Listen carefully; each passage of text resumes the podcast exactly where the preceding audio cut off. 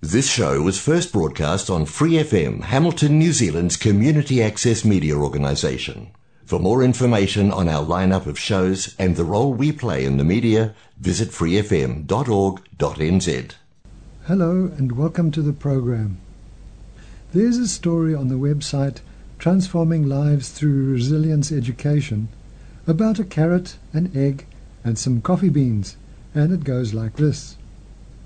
A young woman went to her mother and told her about her life and how things were so hard for her. She did not know how she was going to make it and wanted to give up. She was tired of fighting and struggling. It seemed that as one problem was solved, a new one arose. Her mother took her to the kitchen. She filled three pots with water and placed each on a high fire. Soon the pots came to boil. In the first she placed carrots. In the second she placed eggs, and in the last she placed ground coffee beans. She let them sit and boil without saying a word. In about twenty minutes she turned off the burners. She fished the carrots out and placed them in a bowl. She pulled the eggs out and placed them in a bowl, and then she ladled the coffee out and placed it in a bowl. Turning to her daughter, she asked, Tell me, what do you see? Carrots, eggs, and coffee, the daughter replied. Her mother brought her closer and asked her to feel the carrots. She did, and noted that they were soft. The mother then asked the daughter to take an egg and break it. After pulling off the shell, she observed the hard-boiled egg. Finally, the mother asked the daughter to sip the coffee. The daughter smiled as she tasted its rich aroma. The daughter then asked, what does it mean, mother? Her mother explained that each of these objects had faced the same adversity, boiling water. Each reacted differently. The carrot went in strong, hard, and unrel unrelenting. However, after being subjected to the boiling water, it softened and became weak. The egg had been fragile. Its thin outer shell had protected its liquid interior but after sitting through the boiling water its insides became hardened. The ground coffee beans were unique, however. After they were in the boiling water, they had changed the water. Which are you? she asked her daughter. When adversity knocks on your door, how do you respond? Are you a carrot, an egg, or a coffee bean? The website then asks its readers whether they are like the carrot that seems strong, but with pain and adversity wilts and becomes soft and loses its strength. Or they like the egg that starts with a malleable heart and fluid spirit, but after a death, a breakup, a financial hardship, or some other trial, become hardened and stiff. Their shell might look the same, but on the inside they are bitter and tough with a stiff spirit and hardened heart. Or are they like the coffee beans that actually change the hot water, the very circumstance that brings the pain. The beans release their fragrance and flavor when the water gets hot. Similarly, when things get tough, do we get better and change the situation around us? When the hour is darkest and trials are the greatest, do we elevate ourselves to another level? The article concludes, the happiest of people don't necessarily have the best of everything. They just make the most of everything that comes along their way. The brightest future will always be based on a forgotten past. You can't go forward in life until you let go of your past failures and heartaches. Now, this story opened the program today because in the text we're considering, Nam-kha Pel's Mind Training Like the Rays of the Sun, we're at the stage on transforming adversity into the path to enlightenment. Remember that mind training like the rays of the sun is itself a commentary on another text titled The Seven Points of Mind Training. When all is going well, it is relatively easy to do our daily practices, be kind to others, and so on. But what happens when everything in our life seems to go upside down? Maybe there's trouble at work, or we lose our job. Maybe our partner dies, or our marriage or partnership breaks up and we lose contact with the kids. Perhaps we contract a super rare disease. Perhaps all these things happen all together. how do we react? Now, from a Buddhist point of view, such times, although incredibly painful, can actually be very useful for us. If somehow we can transform our difficulties into spiritual opportunities, our practice can develop a lot more strength than when life is easy. As His Holiness the Dalai Lama says, when we meet real tragedy in life, we can react in two ways either by losing hope and falling into self destructive habits, or by using the challenge to find our inner strength. The choice depends on us. If we are aware, we can find beneficial ways to make use of our circumstances. But if we allow our habitual emotional entanglements to rule us, it is almost inevitable that we become miserable and then act out of negative emotion. The karma we create leads to more suffering in the future. But now, before we go any further, let's consider our motivation for participating in the program today, as we usually do. This program can conceivably become a cause for our enlightenment, thus accomplishing the best for both ourselves and others. Why don't we then make this our motivation? May this program become the cause for my enlightenment so I can best help myself and others. See if you can make something like this your purpose for being here today. It will really use the program for its greatest benefit.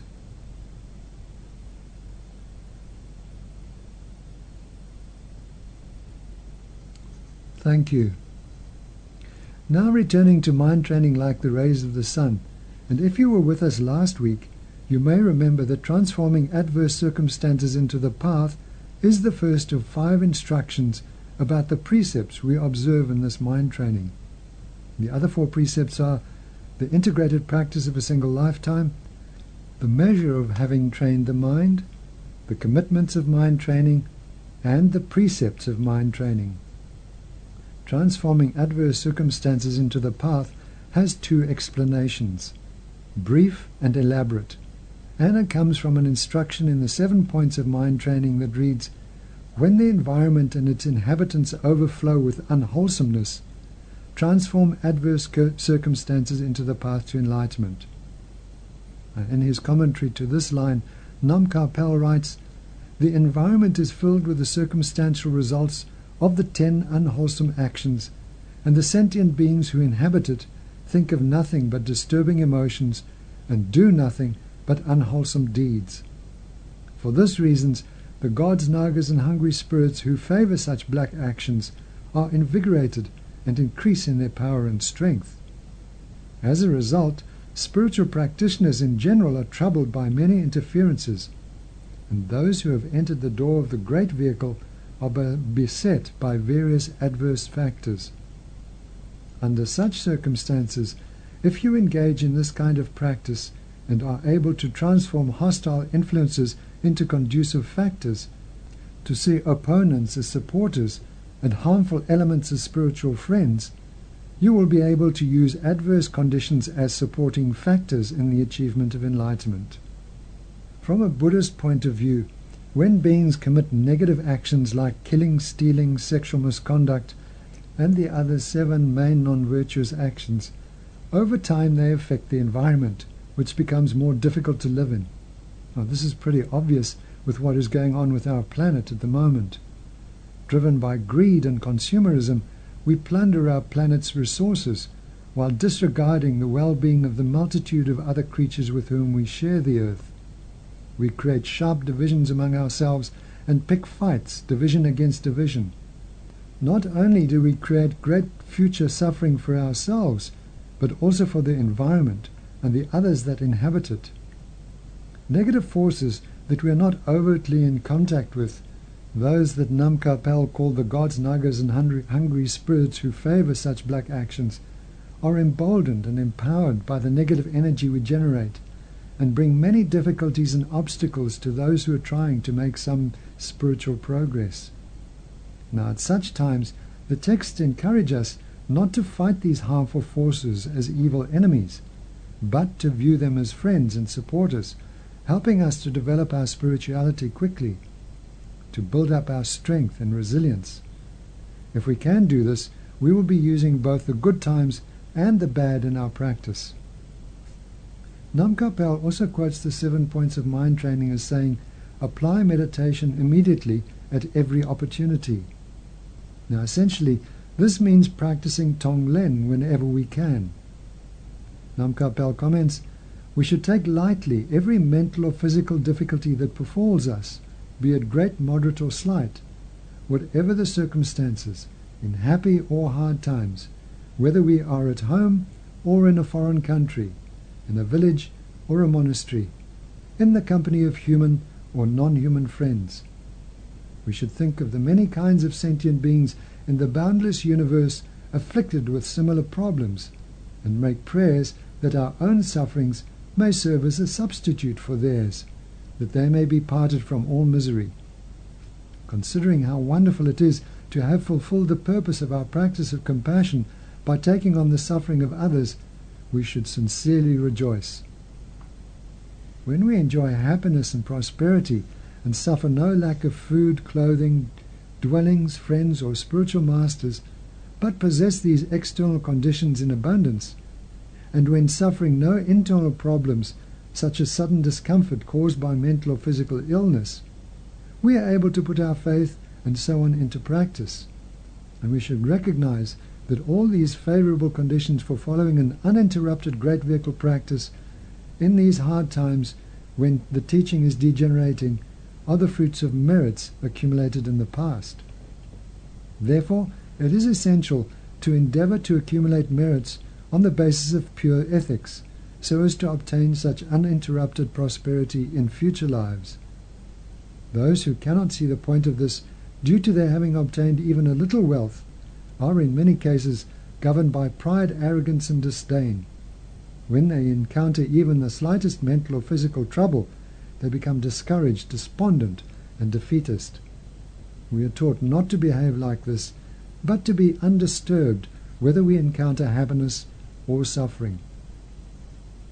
His Holiness the Dalai Lama comments like this We all have difficult circumstances that arise, both externally and internally. For example, we Tibetans have certainly had many difficult circumstances. This is now particularly true for those of us inside Tibet, as there's always the danger and fear hanging over them that they can be arrested and executed at any moment. The first point tells us that in situations such as these, when we have attitudes of hostility or attachment, or even when we simply close off and become closed minded, we need to develop attitudes that will enable us to transform the circumstances into opportunities for spiritual progress. One way is to take on others' hostility, attachment, and closed minded na- naivety onto ourselves, deal with it, and get rid of it for everyone. In this way, we turn adverse circumstances into positive ones. No matter what type of trouble we might have, whether physical or mental, it is helpful to try to take on everyone's trouble in that particular category and think, may this be enough for everyone. Through my sufferings, May no one else have to suffer this again. We can look upon the difficulties that happen to us as being the result of our own negative potentials that we ourselves have built up in the past, not as coming from some external source. Now that they are ripening, we can be happy because we are getting rid of them and wish that everyone else's negative potentials also ripen on us. Thus, everyone will be rid of the possible danger of experiencing that suffering as a result of negative potential. When we experience happy conditions and circumstances, we can see that these are the result of positive potentials we have built up in the past, and rejoice in that, thinking, I must build up even more positive potentials so that in the future there will be even more conducive circumstances for myself and for others. It is important not to fall into pride or arrogance, or to boast when things are going well for us. Instead, it can encourage us to build up even more positive potential so that we won't deplete our store. And this is how to change negative conditions to positive ones with our thoughts. Lama Zopa Rinpoche, the spiritual director of the Foundation for the Preservation of the Mahayana Tradition, provides further detail about taking adverse circumstances in the path in a teaching on dealing with depression. And this is from the website viewonbuddhism.org. He recommends practicing Tonglen and says, Meditate on the extensive kindness and preciousness of all beings. Every living being is the source of all my past, present, future happiness. My own future Buddha, Dharma, and Sangha come from purifying my negative karma, enabling me to attain all the realizations to achieve enlightenment. All this happens on the basis of other beings. Therefore, every sentient being is the most precious thing in my life. Anything other than working for living beings is totally meaningless. This includes experiencing depression for them. There is nothing to work for other than sentient beings. Anything else is totally meaningless. Experience depression on their behalf by thinking, this isn't my depression, but the depression of numberless beings. This is their depression, their suffering. To give them every happiness, including freedom from all the sufferings of cyclic existence and the bliss of full enlightenment, is fantastic. Feel the joy of it. This is their depression, so the most wonderful thing would be to experience it for them and allow all those suffering from depression to have happiness. Then rejoice that you have this opportunity to experience this problem of, of depression on their behalf.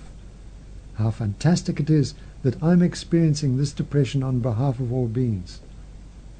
Do this practice of Tonglen in the morning, afternoon, and evening. Think again and again how lucky I am that I can experience this depression for them.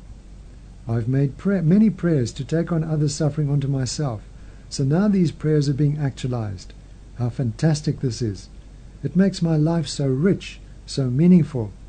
How fortunate I am to experience this depression on behalf of all living beings.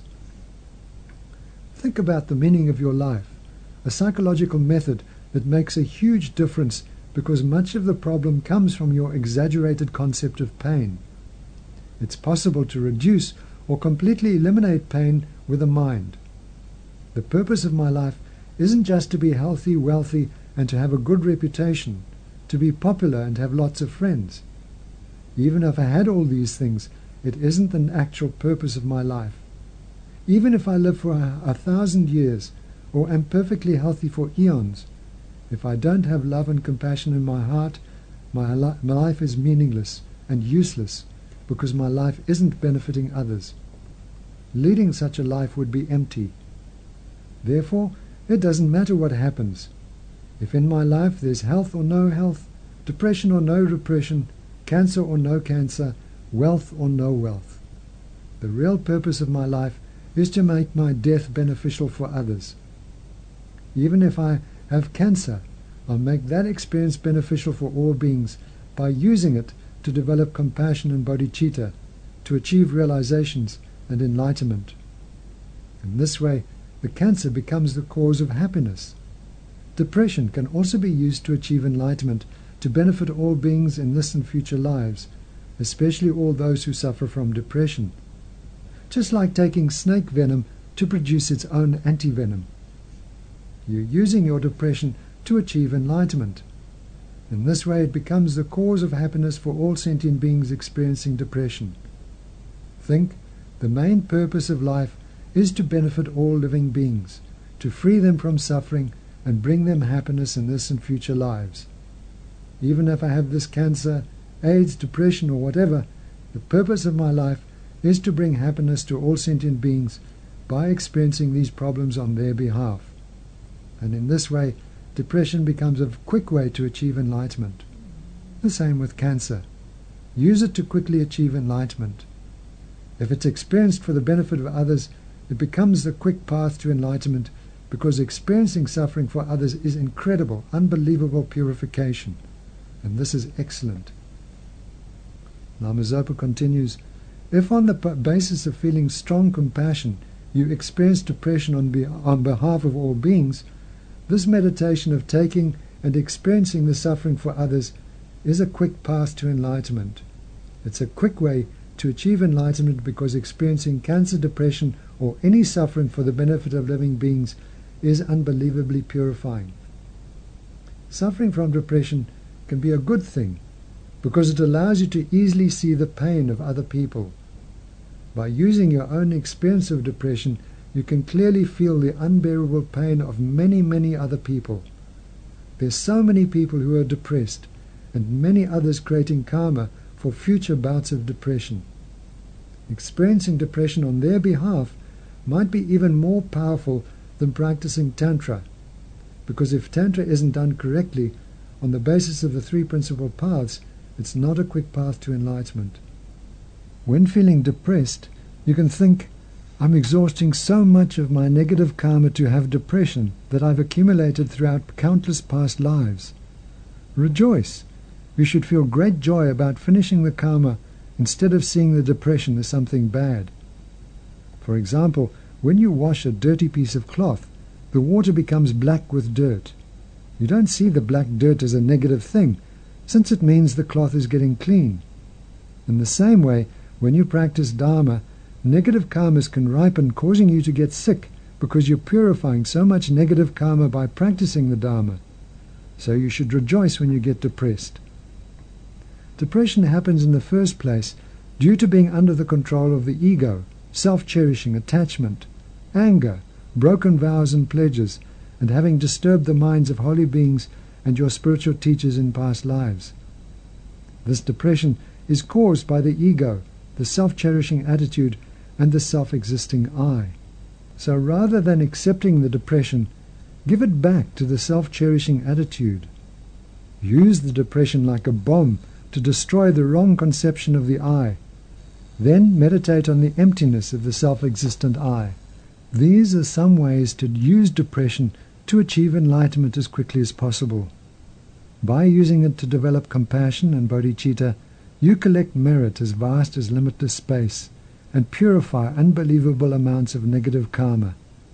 It is being used like a powerful bomb to destroy the wrong conception of the inherently existent I the thing that caused the depression in the first place.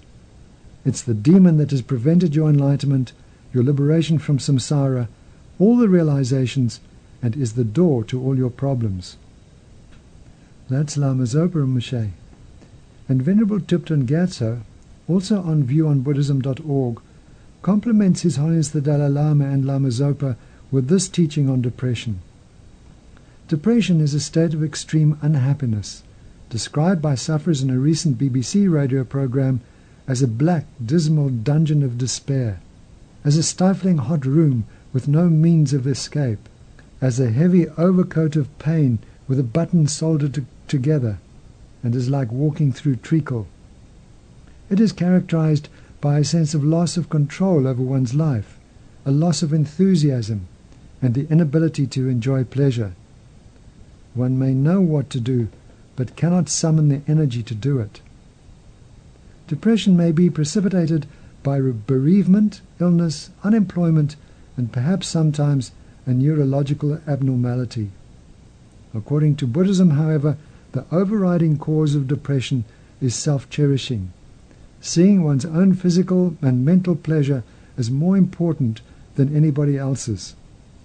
Self-cherishing is irritability when our spouse asks us to do something that interrupts our own enjoyment, such as watching television, playing sport, or talking with our friends. It is the de- desire to get the best food for oneself, the best seat in the cinema, the best result in an examination, and the most praise from someone of influence. How can a small thing such as selfishness, which we all have, be the cause of such a major illness as depression? There are two main reasons. The first is that unhappiness arising from selfishness is cumulative. When we do not obtain what we want or are stopped from doing what we want, we often overreact to a ridiculous extent. Examine your own experience. How many domestic arguments have exploded out of incredibly petty causes? Even though we chastise ourselves for our stupid behavior, we repeat the same thing again and again and again at home, at work, at the club, wherever we go to relax, our selfish behavior isolates us from others. The accumulation of small failures in life erodes our self confidence. We are unable to be happy and we spiral into depression. The second reason why selfishness causes depression is because it prevents us from doing the one thing that is guaranteed to bring happiness cherishing others. Self obsession smothers consideration for the needs of others, and we stop giving love. The constant whirl of self centered thoughts in our heads, I'm so sad, I need to be happy, blinds us to the needs of our family and friends, and we do nothing to help them. Our self confidence takes a further battering because we no longer receive the feedback of love from them or the pure satisfaction and joy of making them happy. The joy of making others happy is pure because we do not crave it again and again, unlike the joy of self indulgence, which is impure because it never brings satisfaction. Cut off from the world, we sink into unhappiness, self doubt, and the thought that we're going insane. This is depression. Buddha's diagnosis of the cause of depression is not petty or discriminative. We all have self cherishing, and if we allow it to take over our lives and block our love and compassion for others, we will be in danger of following that awful path into depression. Depression does not cause misery, depression is misery as it, at its worst. In the human realm, anyway. Depressives may not believe this, but it can get far worse in other realms of rebirth. To indicate our own path in the development of depression is not to point the finger of blame and cause guilt. If we can see that the cause is in our own mind, we will understand that the cure is also in our own mind. Seeing the shattering self confidence of depressed people, many New Age creeds attempt to cure the problem with the philosophy of love yourself first. But this is the cause, not the cure. Great Indian Bodhisattva Shantideva said, if you want to be happy, you should never seek to please yourself. Instead, we should seek to please others. If we ask, but don't I have to protect myself from suffering? Shantideva replies, if you wish to be protected, you should constantly protect all others. Buddha's prescription for happiness is to forget yourself and love others. The more we look after our family and friends, the more they will care for us. It's so simple and so obvious, but we have to do it. And not just family and friends. Our purpose in life should be to protect every living being from suffering. We'll have to leave Venerable Thupten Gyatso there because now our time is up. We'll discuss this a little bit further next time. Thanks for tuning in today, and please do so again next week. Please dedicate any positive potential from the program to gaining enlightenment for all beings. Thank you and goodbye. For more episodes, use the accessmedia.nz app for iOS and Android devices, or subscribe to this podcast via Spotify, iHeartRadio, or Apple Podcasts. This Free FM podcast was brought to you with support from New Zealand On Air.